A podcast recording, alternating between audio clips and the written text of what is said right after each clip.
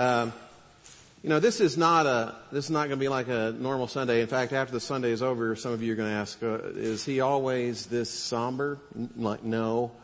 Uh, but I, I, I don't have any jokes in me. This was a very heavy week. How many of y'all kind of felt heavy this last week? I mean, of course it's Veterans Day weekend, so there's that. But then uh, I'm, I'm pretty sure most of you have felt, unfortunately, this creeping rot in our civilization. And uh, I, I'm pretty sure every single one of you in this room has at least heard about, if not seen, if not become unfortunately obsessed with what was going on in Uvalde this last week. I, I, saw and I, I tried not to, I just tune out, didn't watch the news, but I knew it was going on and my mind kept gravitating back there. And then of course I heard that a couple of days after one of the teachers was murdered, the husband died of a heart attack, just grief killed him. Just a horrible, horrible thing. And as I was uh, thinking ab- about the events surrounding Uvalde, I couldn't help but think about this one passage in particular, Proverbs chapter 6 verses 16 through 19. The Lord hates six things. In fact, seven are detestable to him. Arrogant eyes, a lying tongue, hands that shed innocent blood, a heart that plots wicked schemes, feet eager to run to evil, a lying witness who gives false testimony, and one who stirs up trouble among brothers. There's just something particularly galling about murder and especially galling about the murder of children. The, the scripture tells us in Psalm uh, 127 that, that children are a, are a gift from the Lord. They're a heritage from the Lord. They're a, a gift, a reward, some translations say, from, from God. I, I heard a lot of comments this last week. You probably did too, because you were watching this stuff. And but I, I thought the one that was most on point came from Russell Brand. He's not a politician. He's He's just a commentator of sorts, not, not really a believer in any classic sense, but he said something I thought was really good. He encouraged his followers on social media to try not to jump so quickly to a bunch of simplistic solutions. So don't do that because here's what we do as human beings. We have a tendency to blame. I'm going to blame the fatherlessness or blame the violent videos or blame the drug addicted mothers or or blame the media or you know maybe we should just blame the fact that we got too many guns or maybe there weren't enough guns or we blame not appropriate gun regulations or maybe not enough enforcement of the gun regulations that we have or we'll blame the law enforcement or we'll blame the lack of law enforcement support or maybe we'll just start blaming poverty and on and on and on and on all the blame goes and he says let's just pause for a second and notice something. Have you not noticed that there is this horrific creeping pervasive something? Like we have just absolutely lost our way in a society like this, and especially when you think about children being killed way before they had an opportunity to live out their lives and be productive as people created in the image of God, you just, you just have to think, well look, in a society that is so banal and so nihilistic and so empty, where there's so much focus on rationalism and materialism and we're here for a little while and you live your life and then you, and then you die, haven't we just lost something sacred. It's like the sacred has gone missing. I could put it like this. It's like the, the ground note is off and so no matter where you put your fingers, it just doesn't sound right. If the foundation isn't where it needs to be, you can do all the little manipulations and address all the little problems and it, it's just not gonna be right. Says just, just, let's just notice something. The sacred has gone missing from our culture. I think he's right on this. Now, we know as believers, and I want to suggest that I, I know because here's what the Bible tells us. The, the Bible tells us there are, are three sacred foundational things that we ought to be holding on to. some things I think that have gone missing or at least are going missing in our culture. One is this consistent, pervasive belief that there is a God who is our creator and who is love. The, the second thing that I think is at least going missing, if not gone, is this pervasive, consistent conviction that we bear the image of this God. That we as human beings are sacred because we bear the image of our God who is a creator and who is love. And then the third thing that I think has gone missing is just this conviction that as people who are created in the image of God, we ought to live magnificent lives of love and creativity before our God who is a loving creator of all. The Bible teaches this very foundationally. In the very first chapter, the scripture tells us in, in Genesis chapter 1 verse 27 that He created us in His image. In His image He made them male and female. He created them in His image. The, the Bible elaborates on this a little bit later in Psalm chapter 8 verses 5 and 6. Let me read this for you. You made man a little less than God and crowned him with glory and honor. You made him ruler over the works of your hands. You put everything under his feet. Believing all of this makes a huge difference. And I would hope that we could recapture the sacredness of God and the sacredness of humanity and the sacredness of life. Because when the sacred is desacralized, what do you have left? I want us to be thinking about this, especially in terms of us being made in the image of God and what that means and how we've lost it and how we need to regain it and how Jesus is the answer. I want you to be thinking about these things as we watch this uh, quick little six minute video. It, it just does such a good job of pulling out the theology. And at this time, I'd also like our ushers to come forward because during the, the playing of the video, we're going to go ahead and take, go ahead and take that offering. But let's go ahead and take the offering and, and play the video. So if you lived in ancient Bible times, odds are you lived under the authority of a king. And many of these kings claimed that they were oh. gods, and they would even call themselves the image of God. Meaning they had authority to tell people what to do, order things to be made. Yeah, they got to define good and evil. And these kings would often make statues of themselves, which in Hebrew were called tselem, often translated as idol or image. But for Israel, they didn't view their kings as the God. In fact, they were never supposed to even make images of God. That's exactly right. And that was really unique for that time and culture. This is rooted, first of all, in Israel's belief that you can't reduce the creator God down to any one thing in creation. But there's another reason. People aren't to make images of God because God has already made images of himself. When did he do that? Let's go to page one of the Bible. And the first person we meet there is God. He's the one with authority over all creation. He speaks and creation obeys. And he defines what is good and not good. In other words, he alone is king. But then surprisingly, as the pinnacle of all of God's creative work, he makes humans. And he calls all of them the image of God. So he gives all humans the authority to rule. Exactly, that's what he goes on to say. He tells the humans to subdue the earth and to rule it. And so this task that once belonged only to elite kings is here in the Bible the task of every human being. This was a revolutionary statement in its day because all humans are being called to rule and to participate in the human project. So what does this mean? I mean, how are we all supposed to rule? So the picture we get in Genesis is gardening. Gardening? Yes gardening. So they rule the earth by cultivating it, by harnessing all of the earth's raw potential and then making something more and new out of it. So growing food for each other. Yes, but that also includes growing families then, which become neighborhoods, and then they create communities where people are going to work and take care of each other and build businesses and cities that will expand to new places and so on. So ruling is really the day-to-day acts of our work and creativity. Yes, we take the world somewhere. This is humanity's divine and sacred task. Yeah, and this all sounds really nice. And humans have designed some pretty great things.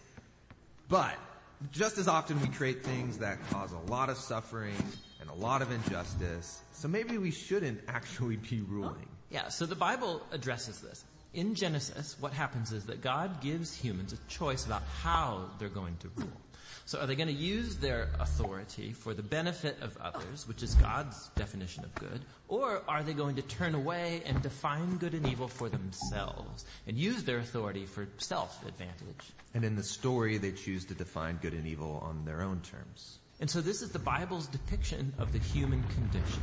So sometimes we pull off amazingly good stuff, but just as often, despite our best intentions, we act selfishly and we create evil in the world.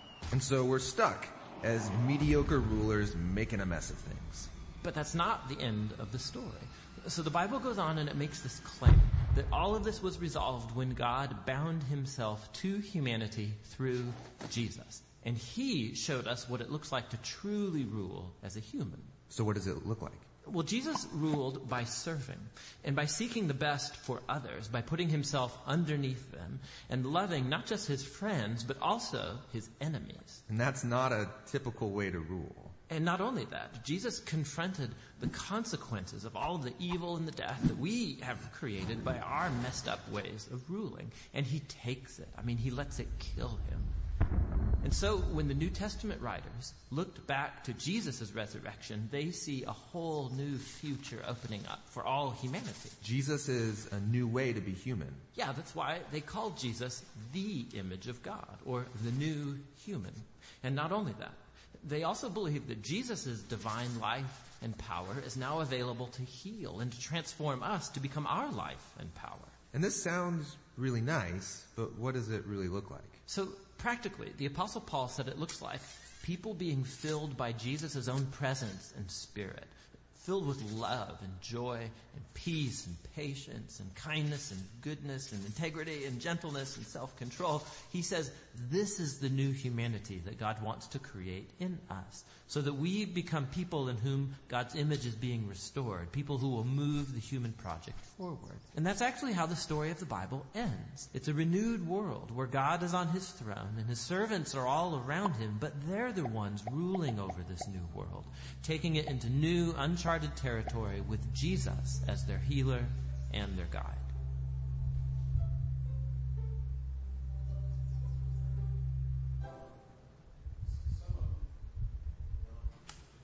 Some of us uh, may be wondering, okay, so why, why are we spending any time talking about saving the lives of children?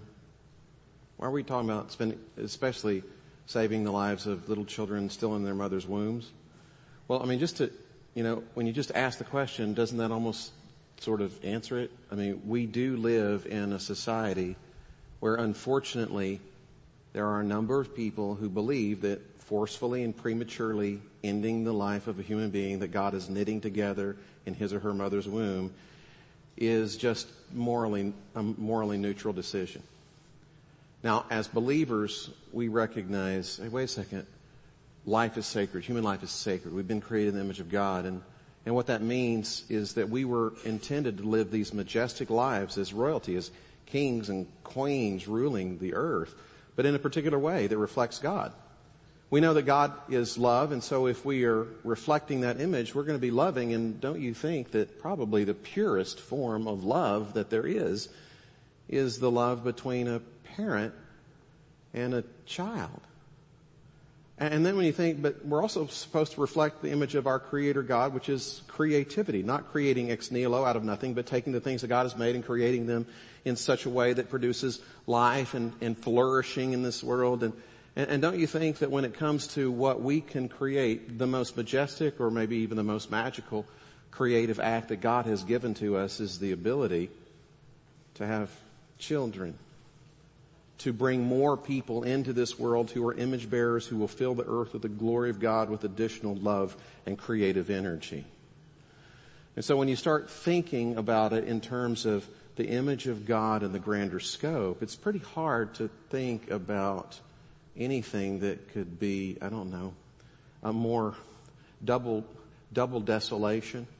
On, on, the one hand, you have the, the mother who is denying the intent and the calling and the, the way in which God intended for us to live as lovers and as creators. And then on the other hand, of course, you have the ending of a, of a human life that again, God, the Bible says, is knitting together in the mother's womb. It's, it's a, it's a, it's a double tragedy. And where does the tragedy come from? And you know this because you hear the language and you hear the discussions. Where does the tragedy come from? It, it comes from the choice.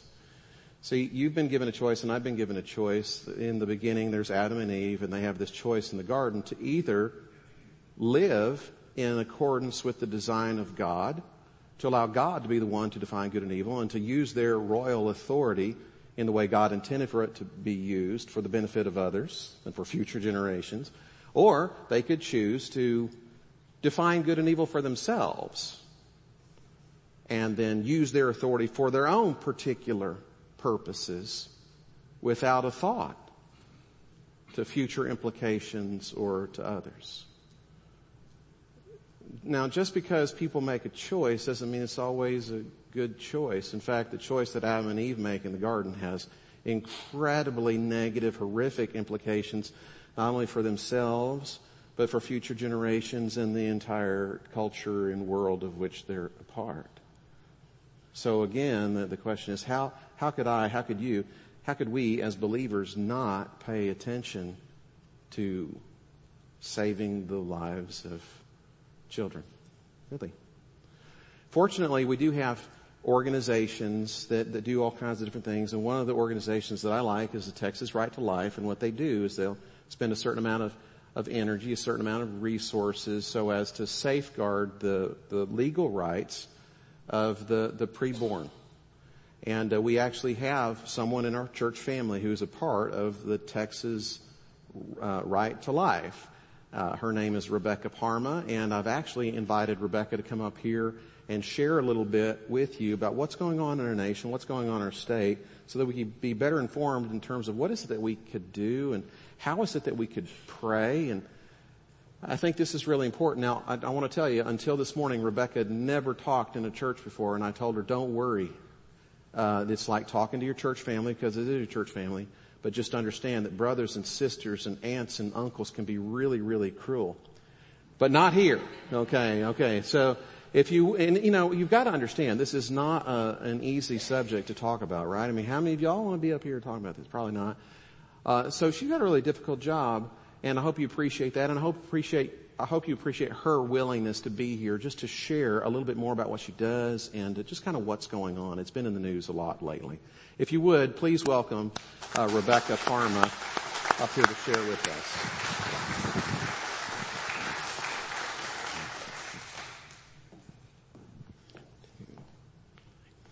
There we go.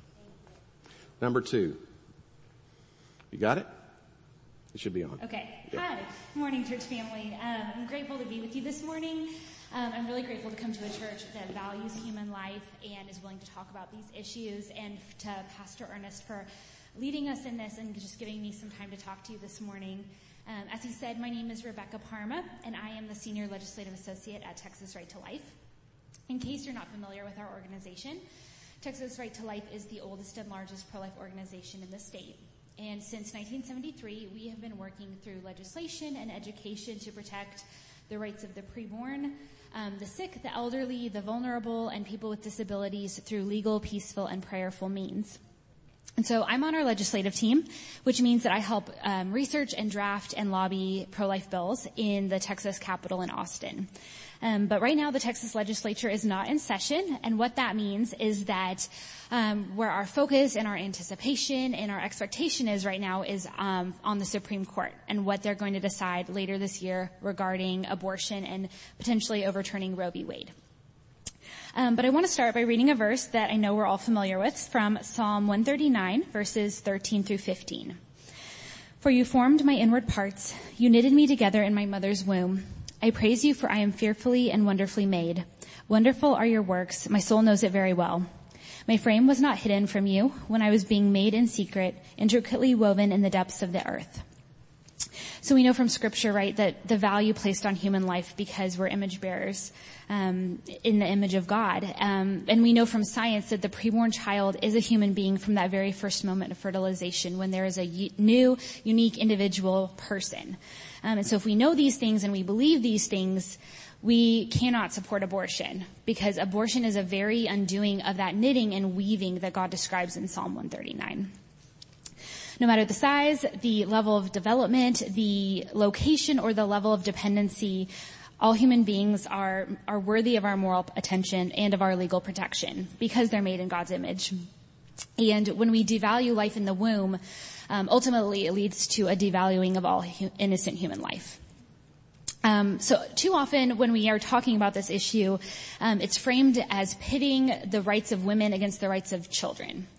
Um, and I reject that dichotomy because I don't think we should and we do not need to pit these two groups of women and their children against each other.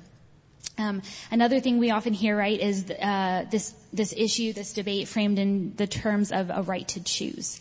Um, but whenever uh, our organization hears these these kinds of um, comments or debates or um, arguments, really we always want to bring it back to what is the preborn child, right? She is a human being made in God's image.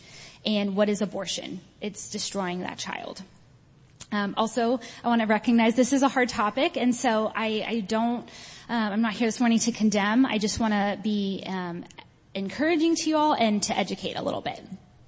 So towards that end, I know we've all been hearing a lot about the Supreme Court lately in the news and potentially overturning Roe v. Wade. And so what I want to do is talk about what's going on, um, what we are hoping and praying for from the Supreme Court, and then what do we as God's people do in response to this, um, as people who care about children and care about their mothers and families.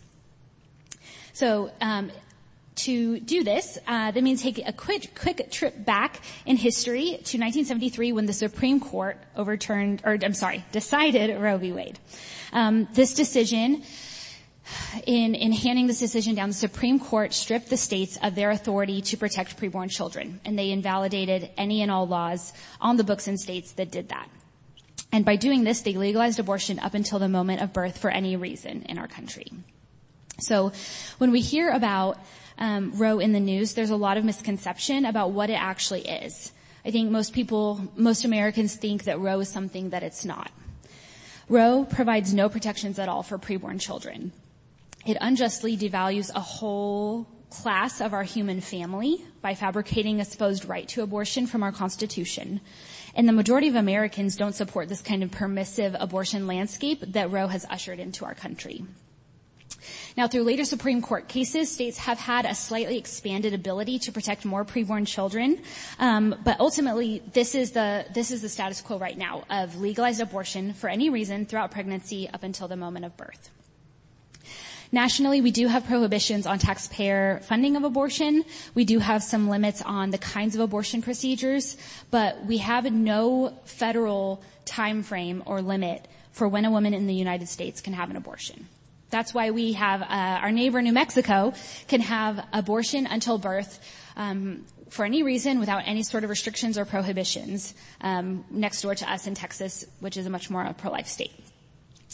Also, I think when we hear about Roe in the news, um, it feels really, and, and, overturning Roe, it feels really um, uh, exaggerated.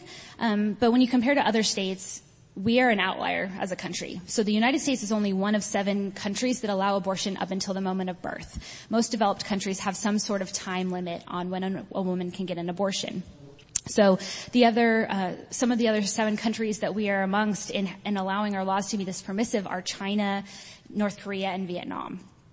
So this is what Roe v. Wade is, and this is why it must be overruled. From 1973 until now, this is the framework that states like Texas that are pro-life have been trying to work within to ban as many abortions as possible, to protect as many preborn children as possible by passing strong laws and pushing the Supreme Court to overturn and chip away at Roe v. Wade. So that's where we are today. In December of last year, the Supreme Court took up a case from Mississippi called Dobbs v. Jackson Women's Health Organization. And what this case is about is a Mississippi law that was enacted to prohibit abortion at 15 weeks. So at 15 weeks, right, the preborn child can already feel pain, she can smile, she can respond to her mother's voice. Um, and so in, in this case that the Supreme Court took up, the state of Mississippi has explicitly asked the court to overturn Roe v. Wade for the first time since 1973. And so this is the decision that we're awaiting from the Supreme Court right now. This is also why historically we have not settled for Roe, right? Because from a biblical perspective, we have to care about this issue because it's taking the lives of those who are made in God's image, and our God cares about life and truth and justice. Um, and so for 50 years, we've been pressing strategically through the judicial process to overturn Roe, which is hopefully and nearly where we are. So we expected that the decision would be released in June, which is usually when controversial cases like this, their decisions are released from the Supreme Court. But I'm sure as you all have seen, earlier this month, there was a shocking and unprecedented leak of the majority opinions draft on this case that said that they plan to overturn Roe. Which is super encouraging and heartening to hear, um, but we can't celebrate just yet because this isn't the final decision. Also uh, worrisome with this unprecedented leak is the fact that it appears it was done with the intention to sway and to intimidate the Supreme Court justices to change their decision in this case. Um, and I'm sure as you all have seen, that intimidation is real and it's really scary. And so at this point we have to be praying, right? We have to pray for the justices and their families for their safety um, pray for their fortitude that they would hold to justice and to um, a God honoring decision of overturning Roe. Um, but until that final decision is released, we are optimistic, but we have to keep praying. If you could go to the next slide. So, um, okay, so if Roe is overturned, like what does that mean? Well, first, it does not mean that abortion is immediately made illegal throughout our country. That is not what it means. What it does mean is that the authority to regulate and prohibit abortion goes back to the states, which is how it was before Roe v. Wade and is where that authority belongs, right? Because as we know, this is controversial. Um, it's a highly politicized issue, and so these kind of discussions need to happen in the branch of government most suited to that, which is our legislative branch. Um, so if Roe is overturned and that authority to protect preborn children returns to the states, we expect that about half of the states will prohibit abortion, and that includes Texas. So in Texas, we have our pre-Roe prohibition on abortion still on the books, and then we have a law that will prohibit abortion from the moment of fertilization that will take effect 30 days after Roe is overturned. Now, around Texas, we expect that Louisiana, Arkansas, and Oklahoma will ban abortion, um, but we also expect that states like New Mexico and Colorado will have highly permissive abortion laws. And that's because, right, I said half the states will probably ban abortion. That means the other half of states will, to some degree, allow abortion, um, including up until birth. Um, and we expect states like California, New York, and New Mexico to become sort of safe havens for abortion. Also, this fight's going to continue at the federal level. Um, and Congress will have to continue protecting against um, codifying abortion up until birth. We'll have to keep pushing for protections for preborn children, um, because ultimately, even if we ban abortion in Texas and protect our preborn children here, um, if this injustice is happening anywhere, we can't settle for that. And so there's going to continue to be a push to protect all preborn children in the United States. So this is what we have hoped for and prayed for a post-Roe world for a long time um, but now it's here. And so what does that actually mean for us, and what is it going to look like? Well, in Texas, we've already seen a little glimpse of what an abortion-free America could look like because of the Texas Heartbeat Act. Um, if you'll go to the next slide. So this law was passed last session, um, and what it does is prohibits abortion if the baby has a detectable heartbeat, which is at about six weeks. Um, and this law is important because one, it is protecting preborn children and their mothers from abortion, but also because it focuses in on heartbeat. Um, this is a culturally recognizable sign of life, right? It's something we all recognize and can talk to anyone about, and it highlights the humanity of the preborn child and the fact that life resides in the womb. So in the nearly nine months that abortion has been, um, or that the heartbeat law has been in effect, um, it saved over 25,000 preborn Texans from abortion. Now, before this law took effect, there were all kinds of doomsday predictions of what would happen in Texas and to Texas. And what we've seen is none of that has happened. We have been able to protect preborn children and continue to flourish as a state and show and lead the rest of the country of what a post-Roe U.S. can look like. But prohibiting abortion doesn't mean it will be abortion free and it doesn't mean that abortion is going to be gone. We are still going to have work to do because this isn't, uh, this isn't the end of the book. This is just the beginning of a new chapter on what it means to be pro-life. So there are already lawless medical professionals and activists who are mailing abortion drugs into Texas, um, circumventing our pro-life laws that are in place to protect pregnant women, to protect preborn children. Um, and so we're going to have to address this new issue. Uh, we're also going to have to address the fact that there are district attorneys across our country and in Texas that have already said that even if Roe is overturned, they're not going to um, enforce our pro-life laws. And so that's even in our backyard. Already the Travis and Bexar County district attorneys have said they will not enforce pro-life laws. So this is another new front to make sure our, our laws are being fully enforced. Um, but also now is when we begin to build a pro-life society where children are valued appropriately as gifts from God and pregnancy isn't viewed as a disability, but an opportunity for flourishing and for justice. Um, at Texas Right to Life, we want to work um, during the next legislative session to incentivize businesses to care for and value their pregnant workers. We want to uh, protect pregnant college students so that they don't ch- feel like there's a choice between having an education and having a child, and that abortion is the answer to that problem or that that dichotomy. Um, we want to reform foster care processes and adoption so that children can be placed with loving families. And so you can see there's a multitude now of, of these areas that fall under the umbrella of what being fully pro-life means. And we no longer just have to play defense. We can actually go on the offense of protecting um, the earliest stages of innocent human life where it's being threatened and protecting the sick and the vulnerable and people with disabilities.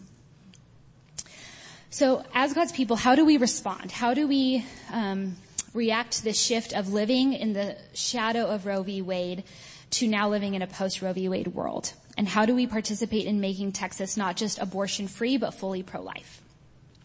So as people made in God's image and as people who are part of God's family, we have such a higher calling when it comes to how we interact with our fellow image bearers.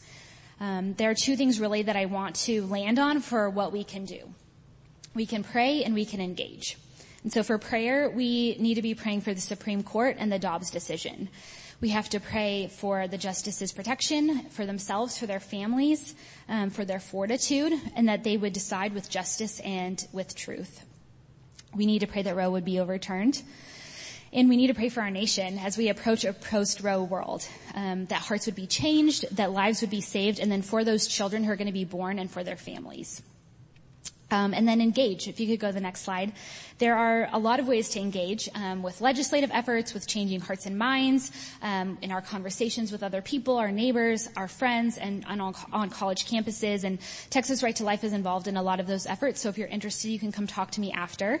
Um, also, you can sign up for our text alerts. Um, it's on the screen there, and that's just an easy way what we alert people to when the Dobbs decision comes out and things like that. Um, but the most straightforward way that I, I want to encourage us to engage is through our local pregnancy resource centers. These are the centers that are on the front lines of helping women choose life and, and then thrive post-birth. And there's two places right here in Georgetown that we can be involved in helping directly through volunteering with uh, your time, with your expertise and your energy, and then through donating. Um, and, and ultimately, there's a role for everyone in the pro-life movement. It's not just for policymakers and and um, people interested in politics. We also need pro-life IT people, pro-life engineers. So whatever your background, there's a role for you in the pro-life movement, and there's a need for you. This issue is close to God's heart, and I know He will give us victory in protecting preborn children who are made in His image, and not just preborn children, but all human beings made in His image. Um, but it's going to require vigilance and courage on our part. By God's grace, uh, we will end elective abortion in our country and restore the value of life for all, for preborn children and their mothers and families. Um, and I'm excited to see how God's going to use His church on this journey. So, thank you.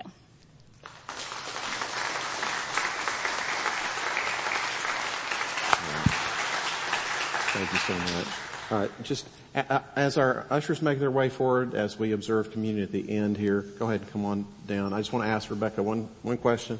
Kind of asked it maybe a little different in the first service, but how, come on down, how, how do you do what you do? I mean, you, the, the animosity you face has got to be pretty strong. You're probably out of step with your generation. How do you do this? Well, um, so this is a little bit different from first service response, but at Texas Right to Life, we're an overtly Christian organization, and we have not always been that way. But we realized the fight is strong, and it's a fight of good versus evil, and so we have to be in line and, and overtly so with God. And so we're, we prioritize our spiritual lives, and I think that's the way because it's a fight on every front, and I'm really honored to be part of it. But um, it is hard, and now we have an opportunity to start protecting even more human life, which is exciting. Thank you so much. Thank you very much. I can do that. Let's, let's go ahead and bow for a moment of uh, just silent meditation and confession before we partake of the elements together. Let's just prepare our hearts to remember the body that was broken and the blood that was shed for the life.